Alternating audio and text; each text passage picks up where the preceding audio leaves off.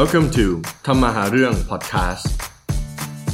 สวัสดีครับ ยินดีต้อนรับสู่รายการทำมาหาเรื่อง รายการที่คุยทุกเรื่องที่คุณอยากรู้แต่ไม่อยากถาม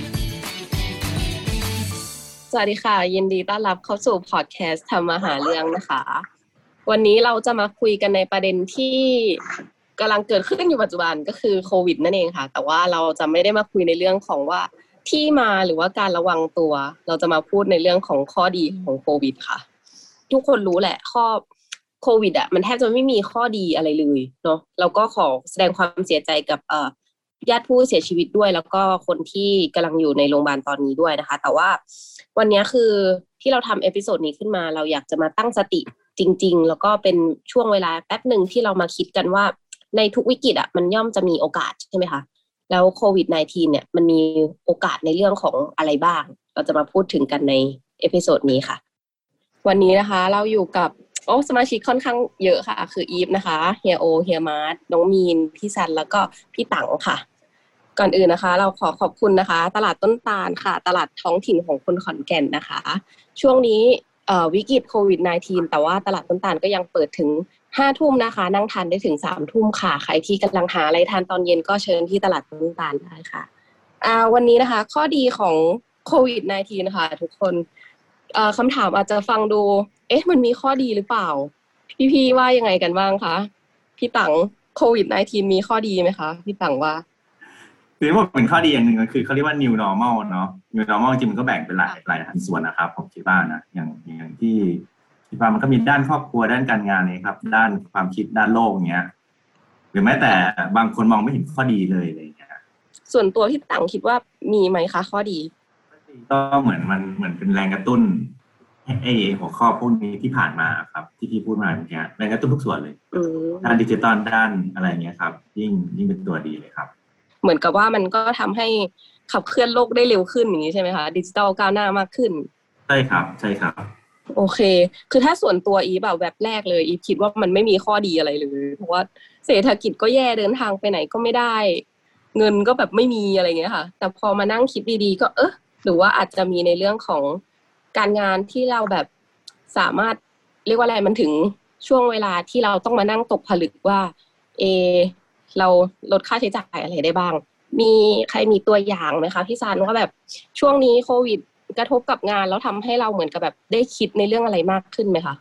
จริงๆแล้วเอ topic นี้อะเนาะคือก็ไม่ได้อยากให้มันฟังดูแบบสวยหรูเพราะว่าจริงๆแล้วจากโควิดเนี่ยเป็นคนที่ลำบากเยอะมาก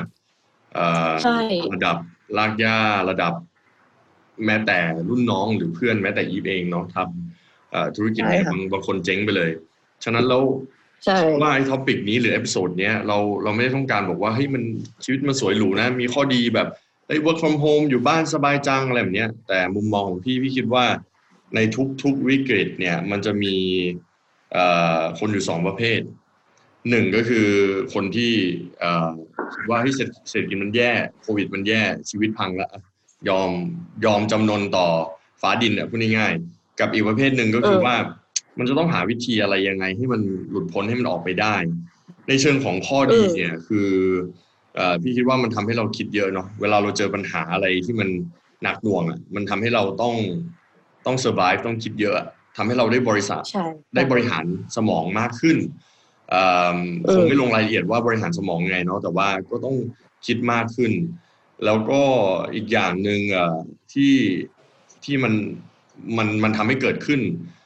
ก็ทำให้เราตระหนักว่าเฮ้ยจริง ๆ แล้วเวลาเราอัดดีฟหน่อยเนาะเออเกิดมาเนี่ยมันมันมีอะไรที่มันไม่คาดคิดแบบมากๆเลยอะ่ะคือรุ่นพ่อรุ่นแม่ของพี่เองเนี่ยก็จะเจอต้มยำกุ้งเนาะ Asian Financial Crisis ก็ที่บ้านก็แทบล้มละลายเลย ปีเก้าเจ็ดปีสี่ศูนย์นะเนาะสำหรับวิกฤตนี้ครอบครัวพี่ค่อนข้างโชคดีหน่อยเพราะว่าอยู่ในสเปซของของการแพทย์ ก็เลยแทนที่จะจะแยกกับกลายเป็นดี แต่มันทำให้พี่รู้ว่าเฮ้ยอะไรก็เกิดขึ้นได้ ประมาณนั้นครับ ใช่ใช่ค่ะเคโอมีอะไรเสริมพี่ซันไหมคะสำหรับพี่นะครับ ก็วิกฤตโควิด ครั้งนี้นะครับ ก็ถือว่าเป็น ช่วงที่เปิดโอกาสให้คนได้เรียนรู้เรื่องของความเป็นจริงแล้วก็ความไม่แน่นอนครับ ว่าอะไรอะไรต่างๆ ก็สามารถที่จะเกิดขึ้นได้ ถึงแม้ว่ามันจะมีเขาเรียกว่าโอกาสเกิดน้อยแค่ไหนก็ตาม มันทำให้เราได้กลับมาทบทวนการทำธุรกิจของเราครับ ว่าธุรกิจของเราเนี่ยยังมีเรื่องของช่องโหว่ในการทำธุรกิจตรงไหนบ้างหรือเปล่า ปัจจัยที่เราเห็นว่าเป็นปัจจัยหรือเป็นจุดแข็งของของบริษัทเราเนี่ย ถ้าจุดแข็งเหล่านี้มันหายไปอะในอนาคตจะเกิดผลยังไงกับบริษัทเราบ้าง นอกจากการเรียนรู้ว่าอะไรก็เกิดขึ้นได้นะครับ ตอนสถานการณ์โควิดเกิดขึ้นมีสิ่งที่ผมสังเกตเห็นก็คือ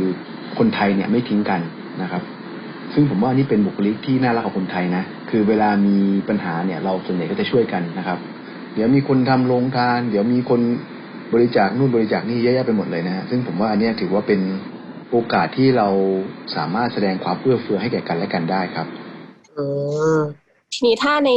นอกเหนือจากเรื่องการงานหรือว่าเศรษฐกิจ น้องมีนคิดว่ามันมีข้อดีอย่างอื่นอีกไหมคะ เช่นแบบอะไรบ้างเนี้ยค่ะ อืม ผมมองว่าเวลามีโควิดมีหลายคนที่ผมรู้จักแบบจากที่เคยงานเยอะๆกลายเป็นมีเวลาว่างเยอะเลยเพราะไม่มีคนจ้างอะไรประมาณนี้ ครับ ผมเลยมองว่ามันทำให้เรา อันนี้ข้อดีจริงคือมีเวลาคิดแบบคิดจริง ๆ นะครับ บางคนอาจจะบอกว่าอืมไม่มีโควิด เราก็คิดได้นี่แต่ผมคิดว่าน้อยคนนะที่จะแบบแบ่งเวลามาเพื่อคิดจริง ๆ คือผมฟังแบบ บางครั้งผมจะเปิดฟังเหมือนผู้บริหารดิสนีย์อะไรอย่างเงี้ยเขาจะให้ความสำคัญกับการแบ่งเวลามาคิด ไม่ใช่คิดตอนทำอย่างอื่นไปด้วยนะเขาบอกว่าคนค่ะส่วนใหญ่ไม่ค่อยทำเพราะมองว่ามัน มันไม่มีประโยชน์เท่าการทำเสียเวลา แต่ความจริงอืมมันไม่จริงครับ มันทำให้เราทำได้ดีขึ้น ถ้าเราแบ่งเวลามาคิดเลย ผมว่าช่วงนี้แหละ มันบังคับให้เราทำใช่สิ่งที่แบบ เราอาจจะรู้ว่าดีแต่เวลาปกติ เราก็ไม่ค่อยทำเท่าไหร่อะไรอย่างเงี้ยครับ ใช่ใช่ที่จริงเห็นด้วยกับน้องมีนเหมือนกันนะคะ เพราะว่าการที่เราจะมีเวลาจริง ๆ ที่อยู่กับตัวเองแล้วได้คิดอะมันน้อยมาก ๆเลย แต่ว่าไม่ใช่ว่าตกงานไม่มีงานทำแล้วก็เลื่อยเปื่อยไปเรื่อยๆ ก็อาจจะไม่ใช่พี่อ่าพี่มาร์ทมีอะไรเสริมอีกไหมคะ เรื่องเอ่ออยู่กับตัวเองก็ได้หรือว่าครอบครัวอะไรอย่างเงี้ยค่ะ ก็จริงๆก็เป็นช่วงเวลาที่ยากของธุรของทุกธุรกิจจริง ๆ นั่นแหละ ทุกคนก็กระทบหมดเนาะไม่ว่าธุรกิจใหญ่ธุรกิจเล็กครับ ผมถ้าในมุมส่วนตัวผมแล้วกันควรจะพูดถึงในมุมกว้างละก็คือในมุมของผมเนี่ย ผมมองว่าผมมีเวลาดูแลตัวเองและ ซึ่งเป็นคนดูแลตัวเองอยู่แล้วนะก็ดูแลตัวเองมากขึ้นครับทำอาหารมีเวลาทบทวนตัวเอง มีเวลาทบทวนงานมีเวลาวางแผนใหม่ เพราะพอมันว่างเราก็ใช้เวลาในส่วนเนี้ยได้เต็มที่ ซึ่งทรัพยากรที่เรามีจำกัด แล้วก็ทำให้เรายิ่งต้องคิดเยอะ วางแผนให้ละเอียดมากขึ้น แล้วก็ประหยัดมองถึงเรื่องงบประมาณอะไรอย่างเงี้ยทำให้เราต้องละเอียดกับสถานการณ์ ซึ่งแต่ก่อนเราเคยอาจจะเป็นคนวางแผนสามปีห้าปีอะไรอย่างเงี้ยอืมอืมเราก็ต้องกลายเป็นมาปันวางแผนอาทิตย์ต่ออาทิตย์เลย ว่าเอ่อวางเป้าอาทิตย์นี้เป็นยังไง อาทิตย์หน้าเราจะปรับแบบไหนอะไรอย่างเงี้ยครับแต่เราต้องอืมวันนี้ในการเป็นบริษัทบริษัทสตาร์ทอัพอะ วางแผนกันเป็นอาทิตย์มีทำ agile ทำกิจกรรมใช่ไหมประชุมกันบ่อยขึ้น เพื่อจะรับมือปรับแผนให้ทันกับเหตุการณ์ที่มันเปลี่ยนไปซึ่งเร็วมากๆครับ เรียกได้ว่าพอมีโควิด ก็เป็นเหมือนตัวเร่งเนาะทำให้แบบทุกอย่างเร็วขึ้นมากๆ แล้วเราก็ต้องปรับตัวให้ทันใช่ถ้าอย่างนั้นคือทุกคนรู้แหละเท่าที่พูดมาคือข้อข้อเสียมันค่อนข้างจะเยอะมาก วันเนี้ยที่ที่เรามาคุยเรื่องข้อดีกันนะคะ คิดว่ามันจะไปจบที่ตรงไหนคะรอบนี้อันนี้อาจจะ นอกเรื่องนิดนึงก็กลับมาที่สถานการณ์โควิดนะครับทำให้คนเรามีเวลาว่างมากขึ้นใช่ไหมครับ มันก็เลยเป็นคำถามครับว่าเราจะใช้เวลาว่างอย่างนี้ให้เกิดประโยชน์สูงสุดได้อย่างไร หลาย ๆ คนที่ธุรกิจถึงทางตัน ก็อาจจะต้องใช้เวลานี้นะครับ ลองศึกษาหาธุรกิจใหม่ดูว่า มีธุรกิจอะไรที่จะสามารถทำมาชดเชยแทนธุรกิจเดิมได้ ส่วนคนที่ธุรกิจพอไปได้นะครับ ก็อาจจะต้องมาเริ่มมองหาว่าจะสามารถขยายสินค้าหรือบริการ เพื่อที่จะตอบสนองความต้องการของลูกค้าที่เปลี่ยนไปได้ยังไงบ้าง เราต้องยอมรับนะครับ ว่าพอมีวิกฤตการณ์โควิดขึ้นมาเนี่ย พฤติกรรมผู้บริโภคนี้เปลี่ยนไปจริงๆ เหมือนที่เขาเรียกว่า new normal ผมเล่าให้ฟังเรื่องธุรกิจบ้านนะครับ ปัจจุบันเขาก็เริ่มมีการพัฒนาแอปพลิเคชันหรือซอฟต์แวร์นะครับ ที่เอาไว้สำหรับให้ลูกค้าเนี่ยสามารถที่จะใส่แว่นตา VR เนี่ยแล้วก็เดินเข้าไปในบ้านได้เหมือนของจริง ซึ่งสมัยก่อนเนี่ยทำได้แค่เป็นลักษณะเหมือนกับเป็น 3D ใช่ไหมครับ แล้วเราก็มองแล้วก็กดเดินเข้าไปในบ้าน แต่อันนี้รุ่นใหม่เนี่ยเป็น VR เป็นใส่แว่นเลย ขึ้นซุนสามารถที่จะมองขึ้นมองลงแล้วก็เห็นรายละเอียดต่างๆของบ้านได้ รวมถึงปัจจุบันนะครับ มีเครื่องมือตัวใหม่ออกมาที่เป็นลักษณะเหมือนถุงมือ ที่จะสามารถให้คุณเอามือไปจับหรือยกสินค้าอะไรต่างๆที่อยู่ภายในบ้านได้ด้วย ข้อดีของ VR ประเพศนี้ก็คือมันมีข้อมูลมากมายครับ ที่คุณสามารถจะเรียกว่าได้รับระหว่างการที่คุณดูบ้านยกตัวอย่างเช่น สมมติว่าคุณสนใจสินค้าชิ้นนี้นะครับ คุณเอามือไปแตะมันก็จะบอกเลยว่าราคาสินค้าชิ้นนี้ประมาณเท่าไหร่ แล้วก็ไม่ใช่เฉพาะเฉพาะในเรื่องของโครงการจัดหมู่บ้านจัดสรรเท่านั้นนะครับ ตอนนี้ห้างก็เริ่มทำนะครับเขาก็คิดว่าทำไมเอ่อถ้าคนไม่ไปเดินห้างห้างจะทำยังไงต่อไป เขาก็เริ่มมี virtual store นะครับ ที่คนสามารถใส่แว่น VR แล้วก็เดินเข้าไปช้อปปิ้งในห้างได้อะไรเงี้ยได้จับสินค้าได้หมุนไปหมุนมาได้เหมือนของจริงเลยอะไรเงี้ย ซึ่งผมคิดว่าด้วยเหตุการณ์ลักษณะแบบเนี้ยนะครับ มันจะเป็นตัวเร่งที่ทำให้เกิดไอ้สิ่งเหล่านี้มากขึ้นครับอืมใช่แล้วแล้วก็คิดต้องมาว่านั่งเรียนรู้ใช่ไหมครับ ที่เขาไม่ยอมรับเรื่องพวกนี้ตั้งแต่ตอนแรกอย่างเงี้ยเขาก็ต้องมานั่งใช่เขียนก็ว่าต้องปรับตัวยากหน่อย อืมเรื่องสุขภาพเหมือนคิดว่าการแต่ก่อนคุณคิดว่าอืมค่ะ เชิญค่ะพี่ต่างค่ะก็สุขภาพอะครับก็คือเหมือนเหมือนประมันว่าแต่ก่อนเนี่ยคนบอกว่ามันทุกคนรู้แหละว่าสำคัญ แต่มันต้องทำอะไรอย่างเงี้ย แต่จริงๆอะผมว่าอืมไอ้ด่านแรกคือต้องทำวันนี้แล้วแหละ เพราะว่ามันเป็น short term มันไม่ใช่ long term แล้วอะไรเงี้ยเพ ราะว่าจากผลวิจัยที่ไปนั่งฟังมาเนี่ยคนที่ออกกำลังกายเนี่ย มีสิทธิ์ที่จะอยู่รอดกับโควิดเนี่ยมากกว่าคนที่ไม่ออกกำลังกายเลยเนี่ยคือประมาณสามเท่า อืมแล้วก็ธรรมชาติธรรมชาติมนุษย์นะเนาะถ้าพูดถึงเรื่องอื่นด้วยก็คือ มันต้อง มันต้องปรับตัวเป็นอะอันเนี่ยมันก็เหมือนสิ่งบททดสอบใหญ่ๆอะสมมติว่าคนที่ไม่เรียนรู้ด้านเทคโนโลยีเลยเงี้ยไม่เรียนรู้เรื่อง Big Data คืออะไรอะไรเงี้ยอนาคตทำมาหากินยังไงอะหรือว่ามันก็เหมือนเป็น เหมือนเข้าประทานอะไรสักอย่างมาให้แบบ เราต้องเปลี่ยนแล้วมีแรงกระตุ้นอย่างที่อีที่ซานที่พี่โอพี่มาร์ที่มีว่า เหมือนเป็นสิ่งกระตุ้นอย่างอย่างแรงเลยจริงๆสถานการณ์โควิดนะครับ มันก็เหมือนกับตัวเลี้ยงชั้นดีนะครับ ที่ทำให้เราจะต้องเปลี่ยนแปลง ถ้ามองในแง่ดีก็คือ ถ้ามันเป็นสถานการณ์ปกติ เราอาจจะไม่เคยคิดจะเปลี่ยนแปลงเลยก็ได้ถูกไหมครับแต่พอมันเป็นสถานการณ์แบบนี้เราเองก็จะต้องปรับตัวเพื่อให้กับเข้ากับสถานการณ์ปัจจุบัน มีหนังสือเล่มหนึ่งที่ผมอ่านผ่านมานะครับ ที่เป็น หนังสือเล่าเรื่องเกี่ยวกับกลยุทธ์ของความล่มจม แล้วก็หนึ่งในกลยุทธ์เหล่านั้นก็คือเรื่องของการที่เราไม่ยอมปรับตัว แล้วเชื่อไหมครับว่าสิ่งที่ทำให้คนไม่ยอมปรับตัว ไม่ใช่ว่าสถานการณ์มันไม่ดีนะครับ แต่กลายเป็นว่าสถานการณ์มันดีเกินไป พอสถานการณ์มันดีเกินไปเนี่ย มันก็ไม่มีเหตุผลว่าทำไมจะต้องไปปรับตัวถูกไหมครับเหมือนกับของเรากำลังขายได้ดีอยู่แล้วอะไรเงี้ยเราจะไปผลิตสินค้าชิ้นใหม่ทำไมอะไรเงี้ยแต่นั่นก็คือกับดักของเศรษฐกิจดีไงครับ เพราะทันทีที่มีคู่แข่งเข้ามาใหม่นะครับที่มีเทคโนโลยีดีกว่า แล้วก็สามารถผลิตสินค้าได้ถูกกว่านะครับ คุณก็จะต้องออกจากตลาดไปโดยปริยายนะครับ เหมือนกับกรณีของซีร็อกนะครับ ซึ่งซีร็อกเนี่ยใครๆก็รู้นะครับ ว่าเขาเป็นบริษัทบริษัทแรกนะครับ ที่คิดค้นเรื่องของเครื่องถ่ายเอกสารได้ แต่เดิมนี่เขาเป็นแค่ร้านค้าที่ขายกระดาษก๊อปปี้ให้กับโรงงานต่างๆนะครับจนกระทั่งเขามาค้นพบว่ามันมีวิธีวิธีการหนึ่งที่สามารถที่จะใช้แสงเนี่ยส่องผ่านกระดาษ แล้วก็สะท้อนออกมาเป็นภาพ ได้เหมือนกับต้นฉบับรูปการนะครับ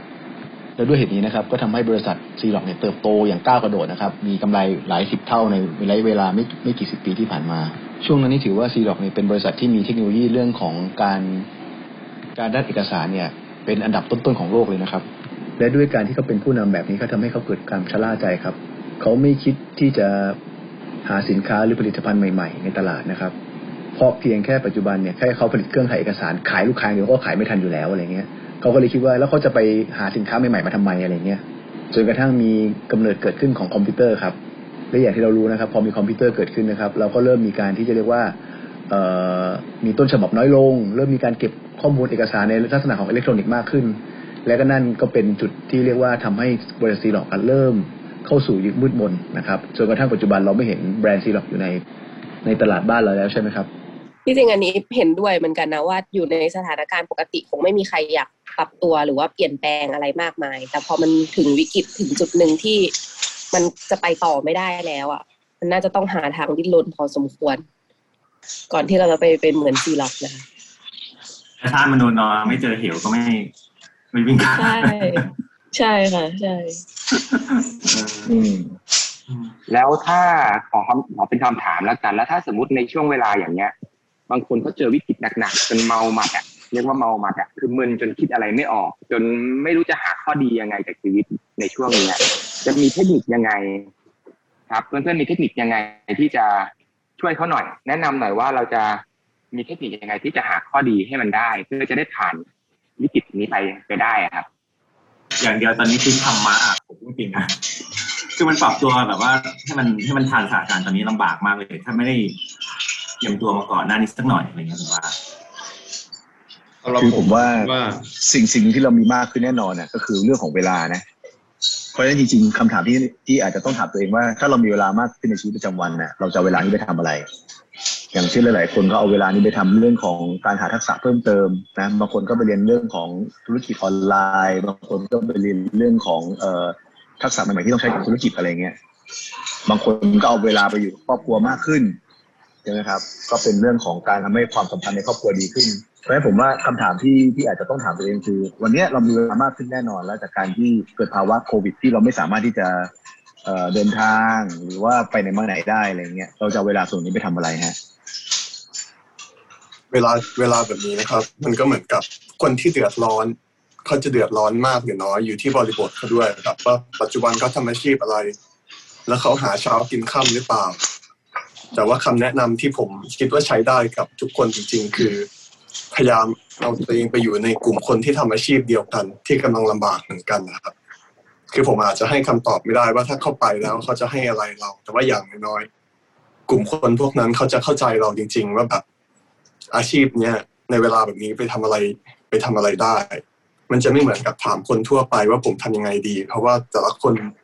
โอกาสที่เขาจะเข้าใจเราว่าอาชีพเราเป็นยังไง มันน้อยครับ สรุปก็คือเอาตัวเองเข้าไปอยู่ในกลุ่มอาชีพเดียวกัน